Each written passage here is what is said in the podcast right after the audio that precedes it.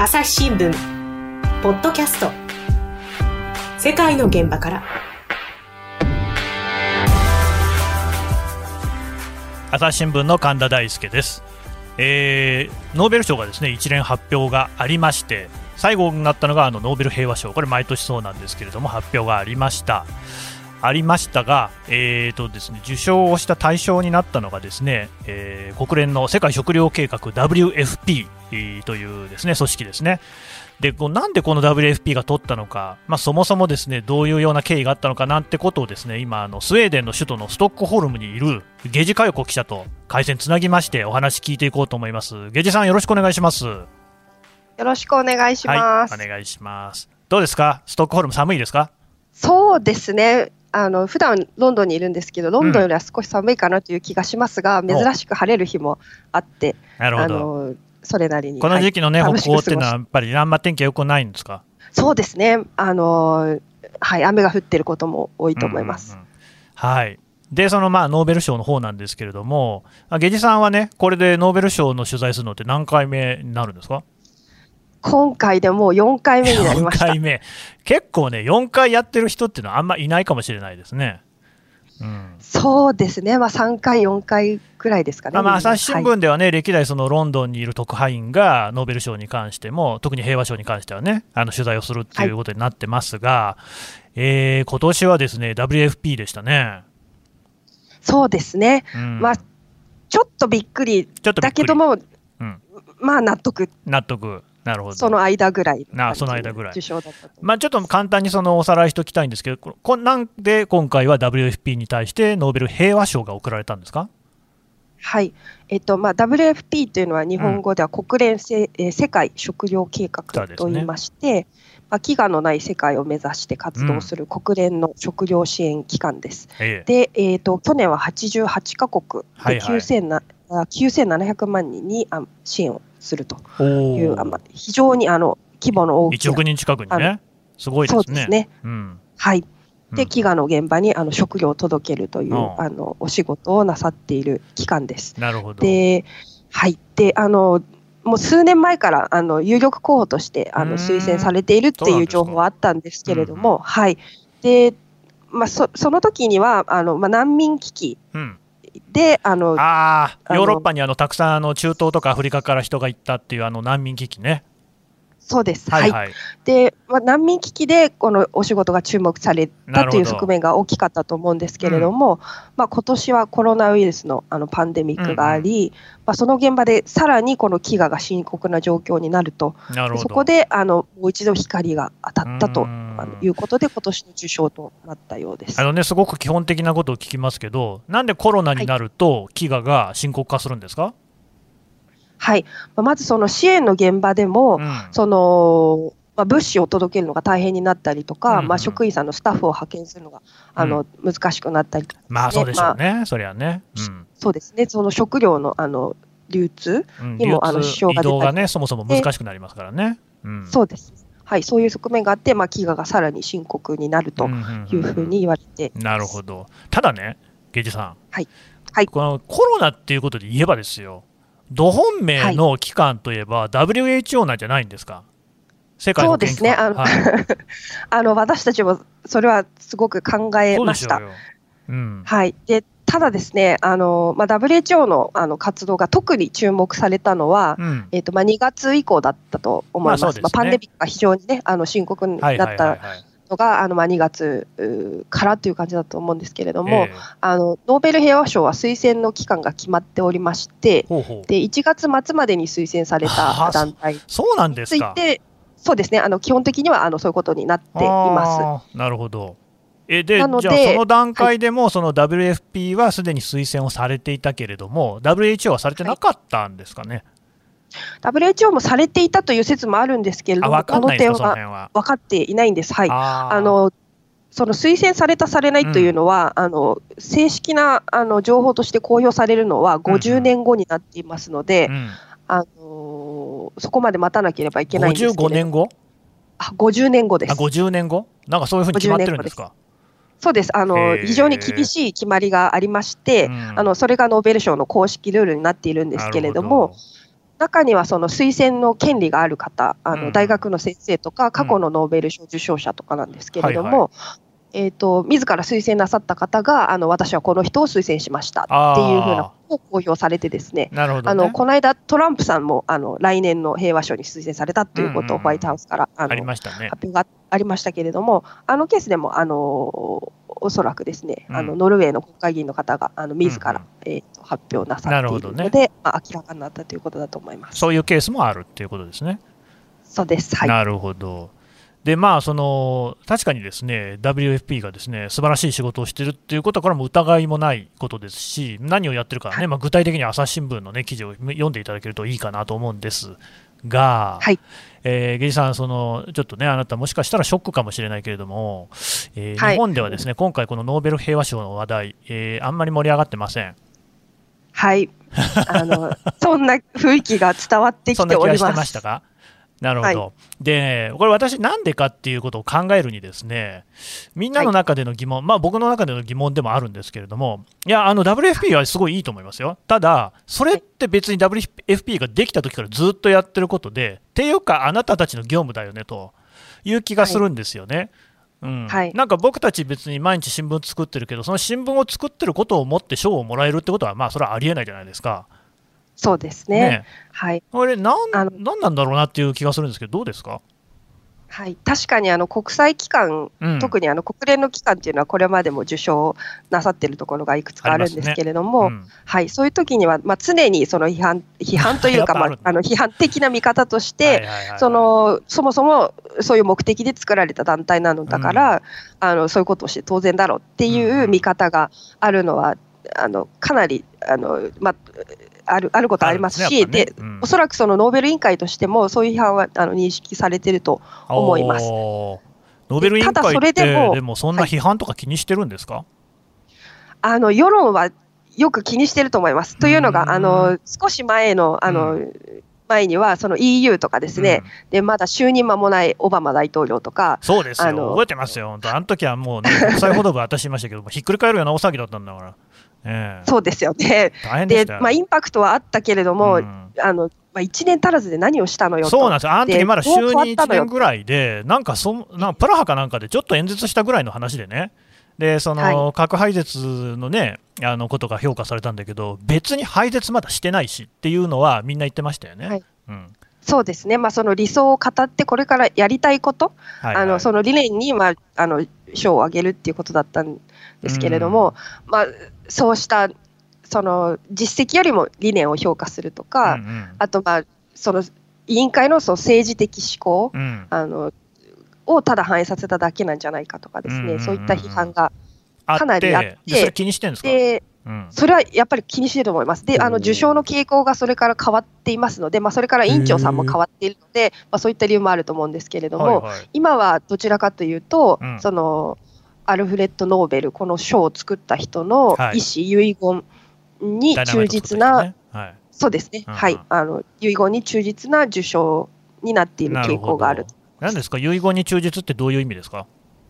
えっと、平和賞の対象になる分野が、あまあ、大きく3つありまして、1つが国家間の友好関係を促進すした人うんうん。ですね。はい。で2つ目があの軍備の縮小や、うんうん。あのえー廃絶、うんうん。軍縮ですね。でうん。3つ目が平和会議の設置促進ということなんですけれども、平和会議、まあ、今回のそうです、はい、何ですか、あの平和会議っていうの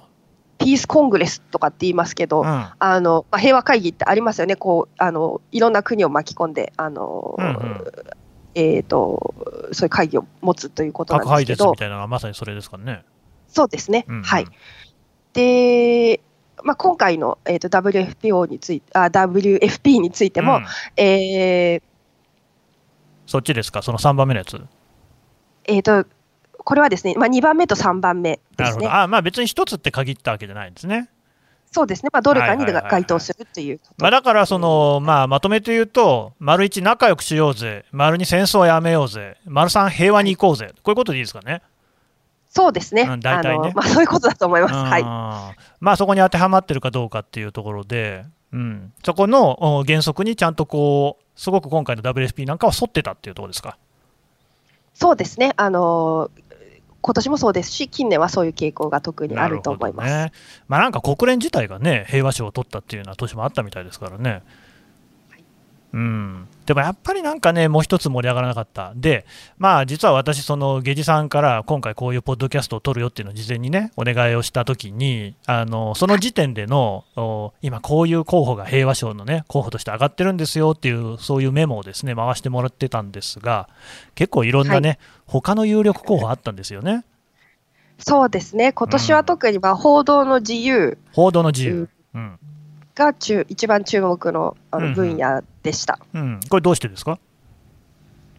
まああのまあ、フェイクニュースとかですね、そのえーと、情報操作とか、ね、あのまあ、ああの誤った情報をわざと流してこう世論を分断したり、あの混乱させたり、うん、今もまさにね、あのアメリカの大統領選挙なんか真っ最中で、もうそういうようなことが起きているなんてことも言われてますからね。はい、うん、そうですね、まあ、そういう側面と、あとまあ紛争地とか、うんうん、あのもっとあの厳しい環境の中で、うん、えー、活動するジャーナリストが、あの狙われたりとかですね。すね。あの殺害されたりとかっていうケースもかなり増えてきていると言われていますので、うんうん、あのまあ、その真実にたどり着くことが難しい時代に、うん、その当局に頼らない独自の情報を発信するジャーナリストの活動というのが、特にまあ注目され、重要性をもう一度認識するべきだということで、受賞されるのではないかというのが、あの前評判でしたなるほど、しなかったんですね。しませんでしたね。で、あの、これ、ね、我々にとってはちょっと残念な感じもしますけど、まあ、しょうがない。はい。そうですね。でただ、これ考えるとですね、うん、あの誰にあげるかっていうのがやっぱりすごく難しいと思うんですね。うん、はい。でまあその非常に努力なさってその殺されてしまった方とかっていうのもいるわけですが、うん、まあ、今、ご存命の方がまあ対象になるんですけれども、うんうん、まあ、その個人、誰か一人にあげるその活躍しているジャーナリストで、ね、はい、選ばなきゃいけないというのもあの結構難しいことですし、うん、あとその国際機関もあるんですけれども、うん、そうですね、なかなかこう決め手に書くというか、あのまあね、そういう側面は。いくつかありますよね、国境なき記者団であるとか、あと何でしたっけ、ジャーナリスト保護委員会とかね、ありますよね。そうです、はい。うん、はい、なんだけれども、ちょっと決め手には欠けるところがあったと。そうですね、はい、そうだと。他の有力候補ってどういうところあったんですか？そうですね、他にはあの環境活動家のグレタさんとか、出ましたね、えー、グレタ・トゥンベリ、はい、ねそうです、はい、はい、環境少女、この人も名前が挙がってた。そうですね、とか、えーと、あと香港のあの雨傘運動を,、を率いた学元学生リーダーの方々とか、はいはいはい、ジョシュアさんとかね。うん、はい。そうです、うん、いろんな方の名前がなるほど。グレタさんはあの、はい、どんなその評評判だったんですか、前評判としては。グレズさんは、えっ、ー、と、うん、特にその外国メディアからの注目が高いという紹介のされ方をノルウェーではしてたんですけどノルウェーから見た時の外国のっていうことですね。うん、そうです、はいはい、でただ、その気候変動の問題っていうのは、もう本当に待ったなしで差し迫った問題で、ねうん、でノーベル委員会としても非常に注目している分野だっていうことは、うん。うんうん、あの分かっていました。世界的に注目されてるし、ヨーロッパでは特にその環境問題の意識、すごく高いですからね。そうですね、うん、でそのグレタさんの活動がきっかけになってその特に若者の間で爆発的にこのあの学校ストライキという運動が広がってありましたね。はいはい。やっぱりこのインパクトっていうのはありました。もう絶大ですよね、うん、みんな知ってますもんね名前ぐらいはね。そうですね。で日本でもあの若い子たちがあの街頭に出てその気候危機の対策を訴えるっていう姿が、うんあのあると思うんですけれども、うんうん、ぱり世界で何百万人もの人を動かせる力があるっていうのは、もうグレタさんが、うん、あの抜きんでたあの存在であることは、はい、あの間違いないと間違いないけれども、対象にならなかったとしたら、これは理由はどの辺なんですかね。そうですね、まあ、いろんなことが考えられるんですけれども、うん、まず、まあ、その批判の中では、その結局、何か具体的な結果にまだつながってないあまあまあ、そうか、まあそう、ね、その運動としては広が広がったけれども、うん、じゃあ何かその対策が打たれて、うん、えー、気候危機にこう、ブレーキがかかるようなことが、まあ、でもグレタさん、政治家じゃないですからね、なかなか難しい感じもしますけどね。そうですね、まあ、あとは、えーと、その気候変動の問題とその平和っていうのはどう結びつくかっていうところに、うん、まあ、あ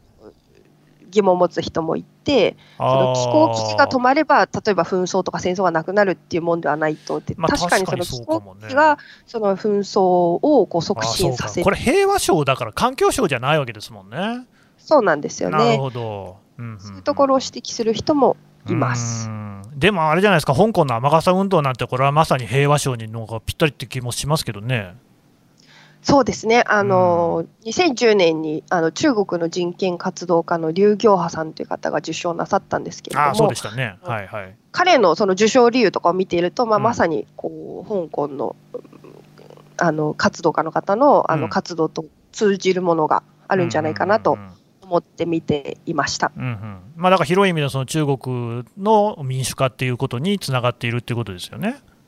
そうですね、そのまあ人権人権、ね、と自由のためにこう戦うっていうことです。でもこれも、おまあ、下馬評ではあの有力候補だったけれども、平和賞受賞には至らなかった。そうですね、はい、あの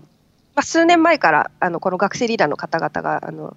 リストに上がっているっていうことは言われていたんですけれども、うんうん、あの今年も、まあ、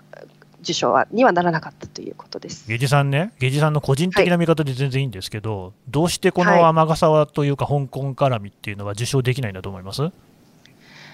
これがですね、まあ多分来年以降にもまあ受賞のチャンスっていうのはあると思うんですけども、ど。うん、うん。そのやっぱ前回2010年にですね、劉行波さんが受賞されたときに、まあ、中国政府はものすごく怒って、怒ってましたね。ではい、あのノルウェーという国に対して、政府と国に対して、まあ、報復のようなことをあのしました。あそうなんですか。で、うんうん、はい、まず当時あの、貿易交渉、FTA の交渉が進んでたんですけども、うん、それもあの途中でストップをし、えー、あのノルウェーのあの大臣が中国にすでにいたんですけども、うん、直前にその閣僚会談も中止になり、えーえーと、ノルウェー産のサーモンですね、あのノルウェーの非常に有名な輸出品ですけども、美味しいやつです。はい、でそれもあの、まあ、ほとんど中国の市場から締め出されるというようなことになりまして。大きい市場ですからね、非常に、うん、そうですね。で、まあ、ノルウェー政府は非常に困って、まあ、会計、うん、関係改善のために、うん、まあ、6年ぐらいかかってですねやっと正常化したという、あのことでした。でもそのなんか厳密に言うと、ノーベル賞を挙げてる人たちとノあのノルウェーの政府って別物なんじゃないんですか？そうです。でその点は、うん、あのノルウェーの政府も非常にあの強調していて、まあ、政府と委員会は別物ですと。ですよ、ね、でノーベルそうです。でノーベル委員会は、えーと、ノルウェーの国会に任命された5人の委員会で、うんうん、えー、構成するんですけれども、うん、あのまあ、選考にでは、選考はまあ完全に独立した、うん、あの存在として選んでいるので、はいはい、そこにあノルウェー政府とか政治の影響はあまりないというふうに言われているんですが、中国から中国側から見ると、うん、えそんなことはないと。でまあ、人によっては中国はそれは認識してるんだけれども、うんうん、やはりこのノーベル平和賞というものを与えられて、その国際世論がですねその中国政府の批判に向かうっていうことに対して、はい。まあ、非常に敏感ですので、まあ、今回も事前にですねあの平和賞の政治利用はするなと。内政干渉は断固拒否誰が政治利用してんだって話かもしれないですけどね、そこはね。そうですね。で、ノーベル委員会は、その、非常にその大胆な選択をしますし、うんうん、まあ、前回もその中国の活動家に挙げているので、うん、まあ、なんというか、忖度みたいなことはおそらくしないのではないかと思う反面、うん。うん、これがもし今、香港の方とか、あの中国のあの、まあ、反体制派と言われるような方に挙げた場合に、うん、その人たちが被るあの、うん、被害といいますか、うん、まあ、さらに抑圧される対象になるってそうか、そっちへ対する配慮もね。考えたときに、あの非常に選択肢としては重いんじゃないかなというふうにまあね、そうですよね、そこをこう選んだことによって、香港の民主化の活動家の人たちに、なんか被害がね、及ぶようなことがあったら、これはね、そのノーベル賞の委員会としても本意じゃないでしょうからね。そうですね。ただ、これまでの受賞を見ていると、確かにですね、うん、そのあの国内の体制に反発する人たちの活動に挙げた場合に、その活動の継続が難しくなったり、その当局からさらに狙われてですね、ほうほう。あのまあ捜査の対象になるとか、うん、まあ、そういうことがたびたびあった、あありました。はい。うん、例えばまあ、劉行波さん、あ劉行あ派さんね。えっ、と、劉行波さんもそうですね、はいはい。あの、まあ、獄中で受賞なさって、うんうん。まあ、そのまま、あの、もちろん刑期が軽減されるようなことはなうんく、そうですね。うん、最後、あの、末期がんが見つかった時も、えーその外国で治療を受けたいというご本人の希望は聞き入れられないまま、うんあのまあ、ほとんど、まあ、極死という、うん事実上の極死という状態で最後うんを迎えられたので、まあ、うんうんそういうことを考えるとですね、うんなかなかノーベル賞っそうですよね。ていうのは難しい賞だなというふうに思いまああますね。と記憶に新しいのはマララさんとかそうですよね。そうですね。うん、えーまあ、マララさんは、あーそうですね。はい。まあなんか別にそんなにこう直接的にね、あのーはい被害を受けて、だリュウ・ギョハンさんのケースとは全然違いますが、ただ、やっぱりあれをなんでそのマララっていうね、一人の少女が受賞するんだっていうようなことで、あるいはそのイスラム教の考え方の中でもな、極端な人なんかは、そのマララさんをこう狙ったりっていうようなこともね、動きとしてはあったっていうふうに聞きますから、だからまあそうやって反発する人っていうのはいる、で危険な目に遭う可能性が出てきちゃうっていうのは、それ自体がやっぱりね、恐ろしいことですからね。そうですね。うん。で、そのノーベル委員会っていうのは、特にその、まあ、なんというか、実行部隊というか、うん。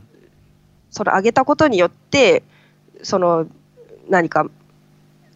そのうん。受賞者を守るような手立てを講じられる団体ではないので、表彰して、まあ、言ってみればそれで終わりといううん別に感じにな SP をっちゃつけられるうので、わけじゃないですからね。そうですね、とか、まあ、うん経済的な、例えば制裁を課しますとかですね。そういうこともできないわけなので、うんなかなか難しい。まあ賞だなねそう、そうは言ってもね、やっぱりこうね、賞を与えられるべき人に与えられてほしいとは思いますけどね。そうですね、あの、そうですね、はい、そう思います。そうですよね、まあ、下地さんなんか4回も取材してるから、まあ、その辺はね、私なんかが言うまでもないとは思いますが、ところで下地さん、はい、今回もだからそうやってね、いろんな人が候補に上がってたってことは、いっぱい書いたんでしょ、予定校。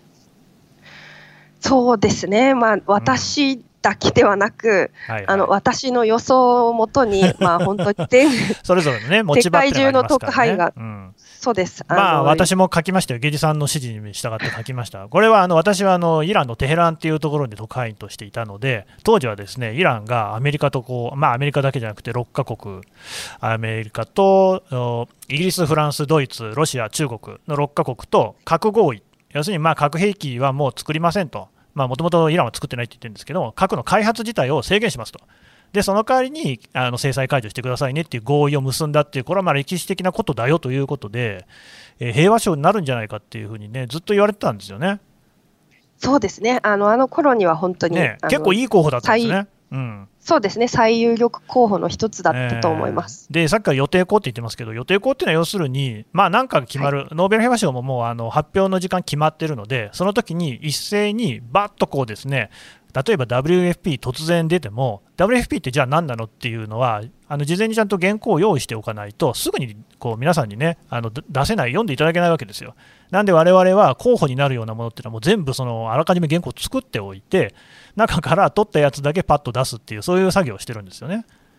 そうです。はいだから毎年この時期になるとですね大量の原稿がボツになって捨てられているっていう私もあの大量にあの原稿をですねでそういう原稿とはいえあの一切手を抜かずに取材をしてあの書いてますんでなかなか寂しいものがあるんですが私も3年連続で捨てたっていうあの記憶があるんですけれども 源氏さんもやっぱりそういう本数だいぶ溜まってますか？